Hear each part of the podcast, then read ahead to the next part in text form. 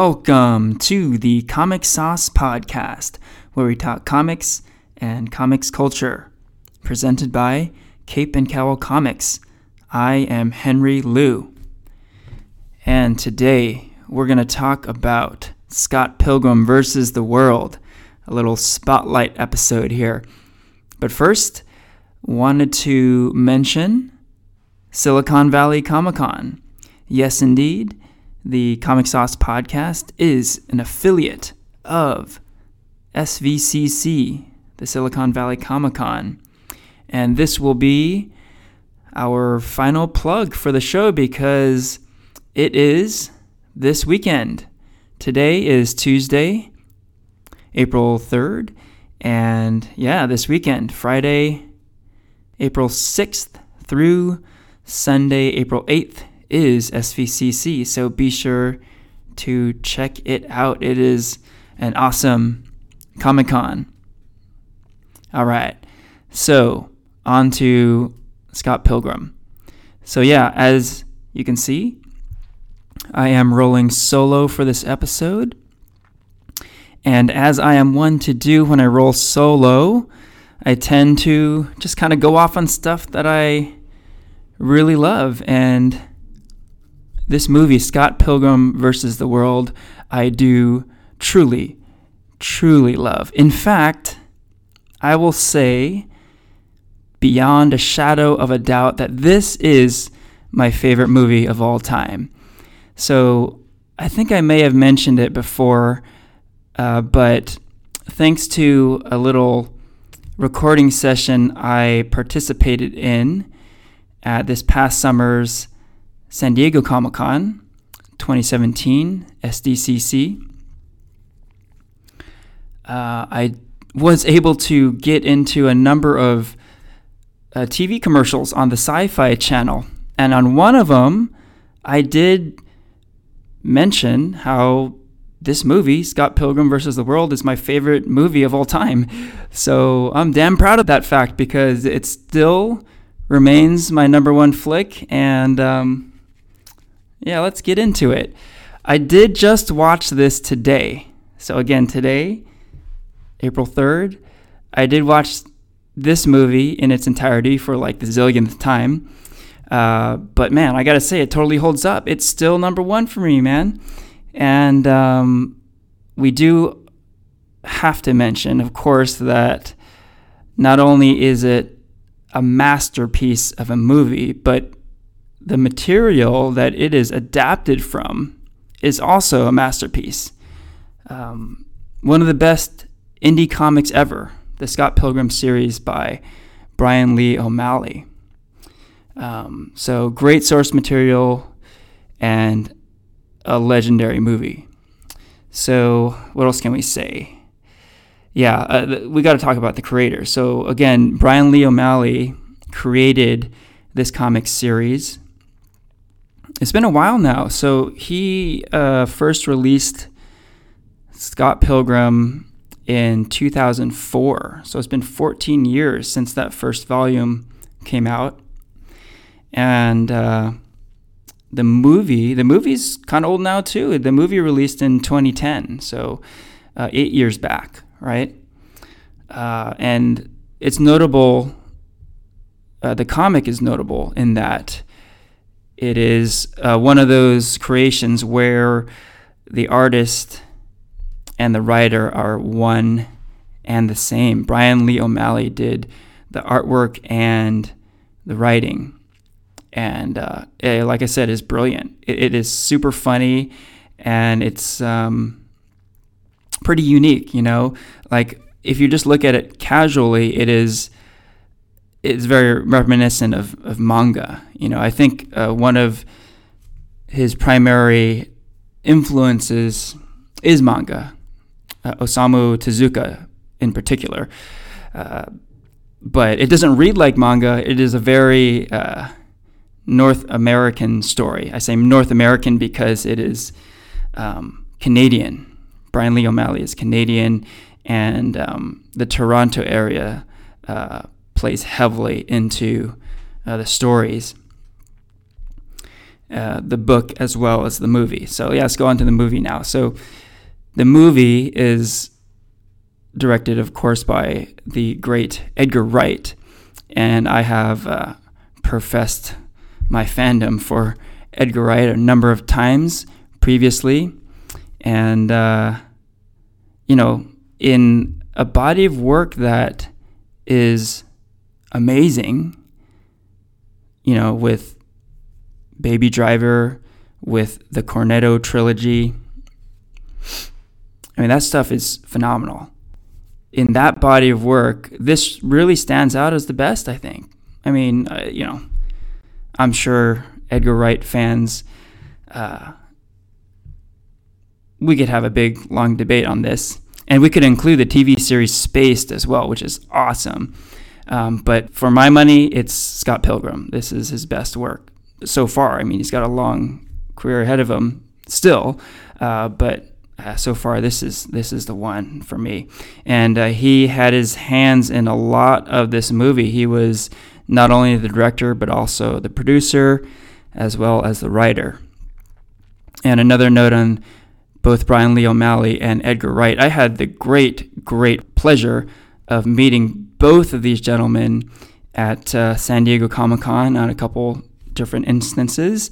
And uh, they're both super sweet guys, and uh, both are obviously brilliant. So, yeah, that was a great, great honor meeting those guys. So, um, what else can we say about this movie before we really dive in? You know, right now, I think it stands as kind of a like a cult hit, and the reason for that status is because even though critically it has done well, it did not do well at the box office. It was definitely a box office dud. And it just makes me think about you know past episodes we've done on this podcast. We've talked a lot about well, don't take for granted movies that are not received well critically. You know, we had that whole episode about Rotten Tomatoes and how some of the scores are pretty outlandish, right? And a big theme that Rainier and I had on that episode was well, just because a movie gets a bad RT score doesn't automatically make it garbage, automatically make it like, oh, don't even bother. I think the same can be said about box office numbers. You know, box office is significant because it definitely dictates what happens in the world of Hollywood. There's been a lot of talk about the great box office of Black Panther. And, you know, a lot of us are, are celebrating the fact that it made a lot of money. And the reason is, you know, it, it really kind of breaks down barriers in terms of you know people of color getting work in Hollywood. I think that's a big triumph, but I don't think it should be mistaken for oh, because it made a lot of money, that makes it a great movie. I don't think we should make that mistake. I think there are a lot of movies like Scott Pilgrim that didn't make a lot of money at the box office and yet you know, should not be taken for granted. I mean, this is my favorite movie of all time and if you were to judge it based on box office alone, it's a mistake, man. Um, recently, I saw the the Howard the Duck movie. So this is another like cult classic kind of movie, notorious for being a total box office dud. You know, it it barely had a release in the theaters, and it's kind of been widely acknowledged as being just a total disaster. You know, a terrible movie that made no money. And, you know, I did see it, and while, you know, it's not exactly Citizen Kane, right? But I had a lot of fun with that movie, you know? Same theme here, right? Even though it hardly made any money at the box office, it doesn't mean automatically we should just sweep it under the rug, pretend it didn't happen, right? So, um, definitely take note there. I mean, here are just two examples, right? And I'm, I'm not saying Howard the Duck is like some masterpiece, right? But, you know, it's a movie that I had a lot of fun with. And with Scott Pilgrim, this is like a certified masterpiece, in my opinion, okay? All right. Uh, what else can we say? Um, you know, with the release of uh, Ready Player One out in theaters now, I've been noticing there's been a good amount of talk about video games and movies, right? And a lot of it is the fact that there really hasn't been a good video game movie, you know, and I think a lot of people are looking at Ready Player One as like, oh, hallelujah, finally a video game movie done right, you know. Now, I haven't seen Ready Player One yet, um, but it's not exactly a video game movie, right? It's not a video game movie in the same way that, you know, Assassin's Creed or Tomb Raider or Mortal Kombat are video game movies. Like those are movies that are directly adapted from video games. Ready Player One is like a movie about gamer culture, right? And the reason I bring all this up is because Scott Pilgrim versus the World is kind of in that camp too, right? It's sort of like it's not a movie based on a video game, but it definitely has its roots in video game culture, right?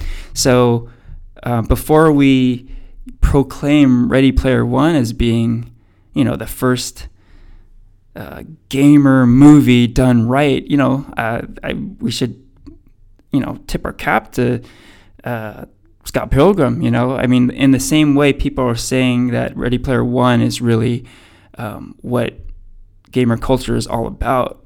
Scott Pilgrim, I think, should be looked at in the same way, right? Um, so it's not a movie just about video games, but there is a lot of video game influence throughout the movie. So just wanted to note that. Okay. So, you know, with this movie, I mean, I can go all day talking about this movie, uh, but I will say this, you know, uh, I do have an IMDb uh, login I did write one review on IMDb, and guess what? It's for Scott Pilgrim versus the World. So um, it, it is on IMDb. Uh, you can look it up. Uh, but I also I also thought I'd just kind of read the review here. It's not super long, so I'll just kind of read it verbatim here. Okay, so this was written on December 14th, 2014, so a few years back. And keep in mind, I talk about Edgar Wright's filmography a little bit in the review. And keep in mind that Baby Driver at this point had not been released. It came out in 2017. So this is years before Baby Driver came out. Uh, so keep that in mind. Um, like I said, my proclamation of Scott Pilgrim being a masterpiece and his best work doesn't change with Baby Driver. You know, I think Baby Driver was great. That was my favorite movie of, of last year, of 2017 but it definitely didn't bump Scott Pilgrim off of like my like number one Edgar Wright movie list, you know.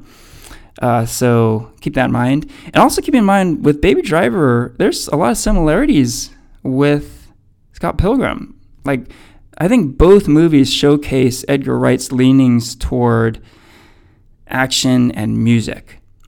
I think there's no question. Like both movies are like chock full of action and music, and it's totally clear that the person who made both of these movies is like a total action movie geek and a total music geek. You know, it's, it's clear. Um, I think where Scott Pilgrim really has the edge is that it's a lot funnier than Baby Driver. It's hilarious, and I think for that reason, it is a lot more entertaining.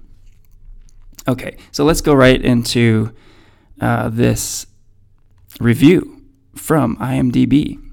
So I titled the review Edgar Wright's Masterpiece. Edgar Wright. Damn, this guy is one talented SOB. He has a unique knack for delivering the goods on multiple levels. Jaw dropping action merged with razor sharp comedy, straightforward narratives combined with complex and thought provoking subtexts not to mention the efficiency in his editing, his always great use of music, and his ability to draw excellent performances from his actors. He is most known for his Cornetto trilogy Shaun of the Dead, Hot Fuzz, The World's End. Three magnificent films that I hold near and dear to my heart. but his true masterpiece is Scott Pilgrim vs. the World. You want to know how to adapt a comic book? This is how you do it, folks. Completely capturing the playful tone of Brian Lee O'Malley's source material and really staying faithful to the awesome characters and storylines. Some have said Wright stays a bit too faithful, going overboard by staging every single Evil Ex battle from the comic. And had he styled each battle the same way, it could have gotten a bit tiring. But the fight scenes in the film are all totally inventive and quite different from each other, satisfying on so many levels. Come on. Vegan Police, completely brilliant.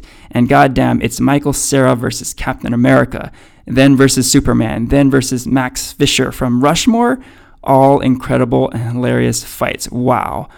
Maybe best of all, Wright really flexes his filmmaking muscles and shows us great range here. Can he make great films outside the UK? Can he make great films without Simon Pegg? Can he handle a big budget? Yes, yes, and yes. Nothing this guy can't do. Scott Pilgrim is the masterpiece that proves it. And that's a review. So clearly, I'm a big fan. and uh, again, this is written a few years back, and I just watched it today. And dude, it totally holds up, man. And uh, just a few notes on that that little review I wrote. Wanted to call out a couple things. So I mentioned how the movie is.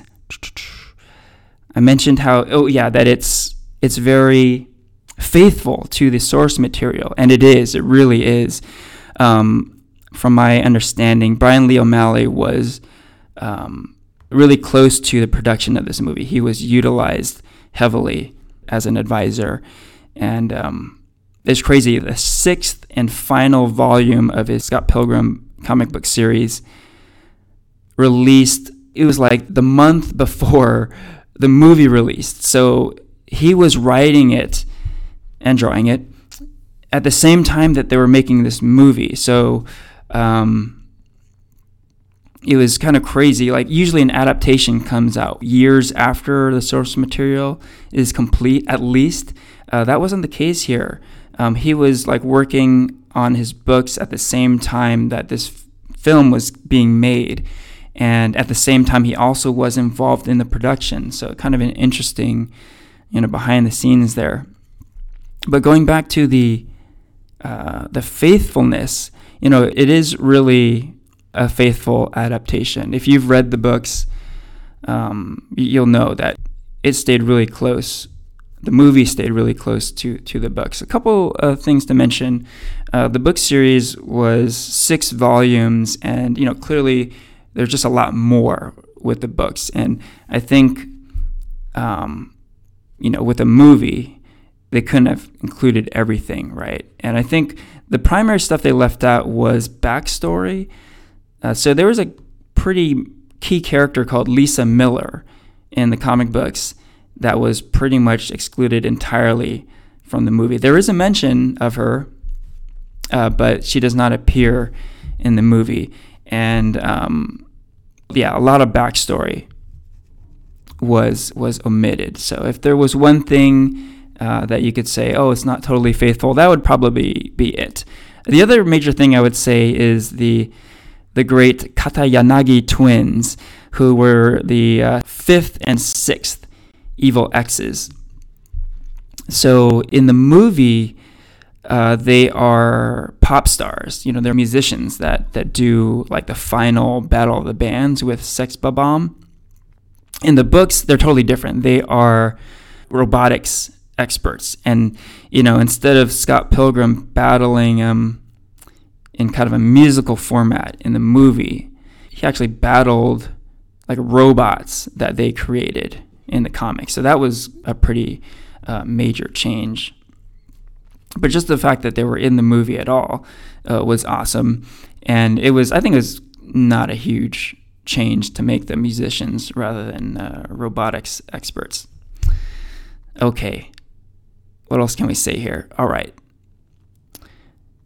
Oh, so uh, one thing I got to mention I mean, as you guys have heard from me uh, quite often on, on the podcast, I, I, do call out like problematic areas with uh, TV shows and movies.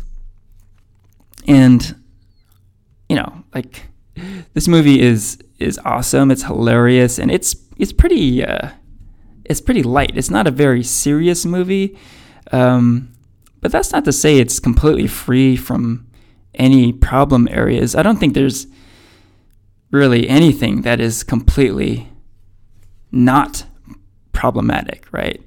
Uh, so I have heard that um, you know there are some issues about the exoticized Asian female. That's the Knives Chow character, of course.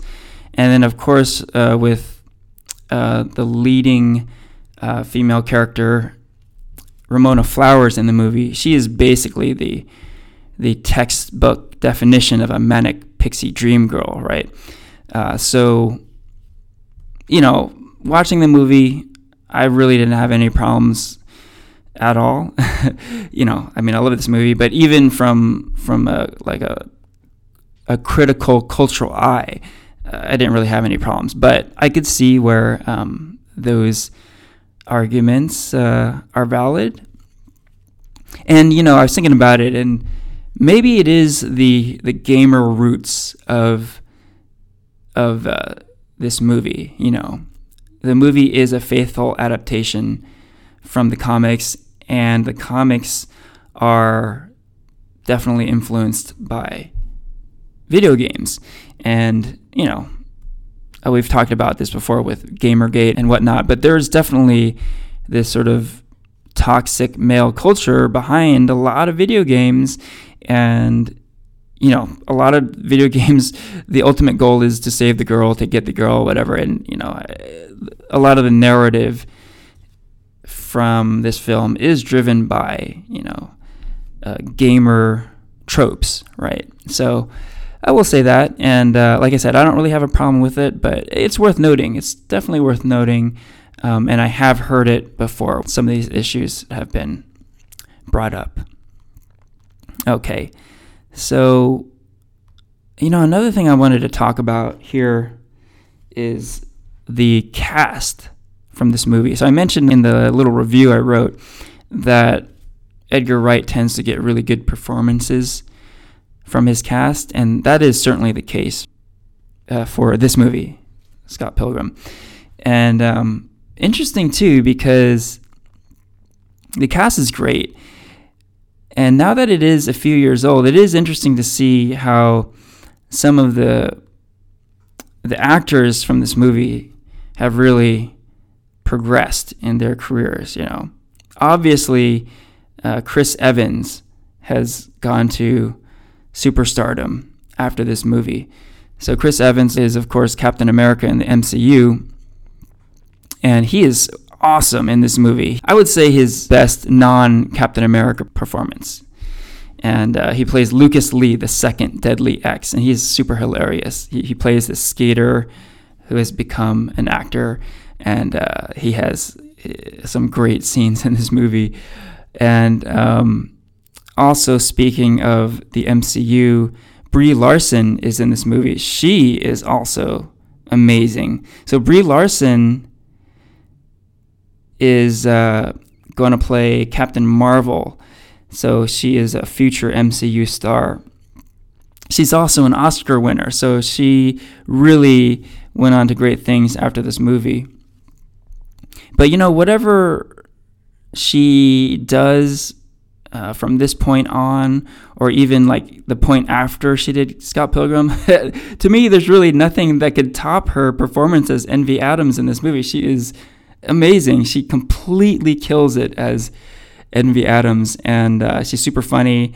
And she has this great presence to her, particularly in the scene uh, where she and her band, uh, which is called The Clash at Demon Head, when they perform at a concert and you see her and, and she has this complete rock star persona it's really something else to see i mean some might not even know that brie larson is in this movie it's not a huge role Um, but she is in it, and she is great in it. Absolutely great.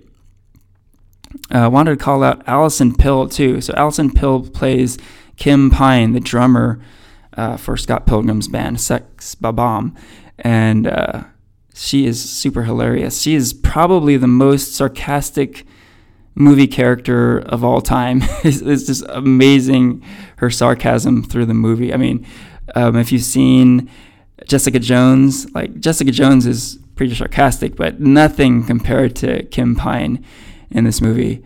Um, she steals every scene that she's in, and there's there's tons of scene stealing scenes in this movie. You know, um, in the little review I wrote, I mentioned Superman and Rushmore. You know, Brandon Routh is in this movie. He's awesome.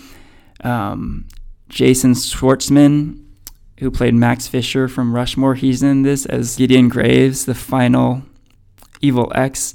And uh, he's great. Uh, so many great performances in this, you know. Michael Cera, Scott Pilgrim himself, he's great. And, uh, you know, I think at the time, a big part of uh, the box office failure was uh, Michael Cera fatigue. This was definitely a thing in 2010. Um, so post Arrested Development, Michael Cera did a number of movies where he played like basically the same character. And by the time Scott Pilgrim rolled around, I think a lot of people were just tired of it and they're like, I don't need to see this movie because I've already seen him do this character like zillions of times. You know, I think A is it's a super brilliant movie, but B I think there was some nuance to this character where it wasn't just, you know, that funny, nerdy guy that he had played for uh, many a movie, you know. Okay, yeah, so to sum up, I really just wanted this episode to be a love letter to this movie Scott Pilgrim versus the World, a total masterpiece, man. And just wanted to, you know, bow down, pay my respects, whatever you want to call it, and uh, call out the greatness that is this movie. And oh, last little note you know, I think without a doubt, this is my favorite movie of all time.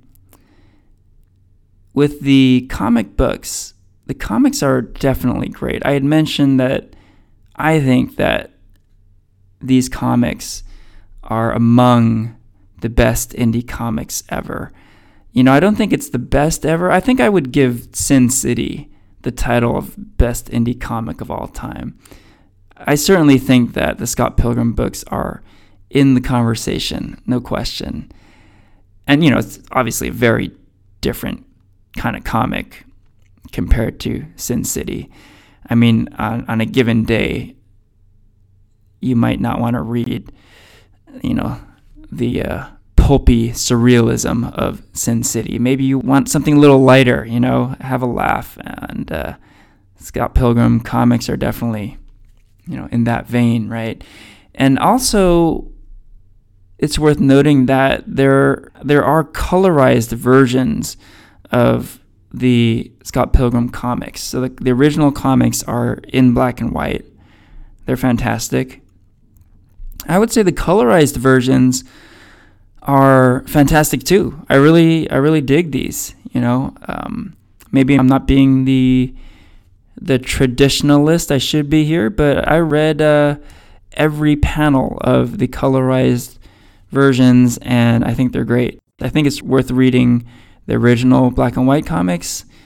It's worth reading the colorized versions of the comics, and it's definitely, definitely worth watching the amazing movie that is Scott Pilgrim versus the World.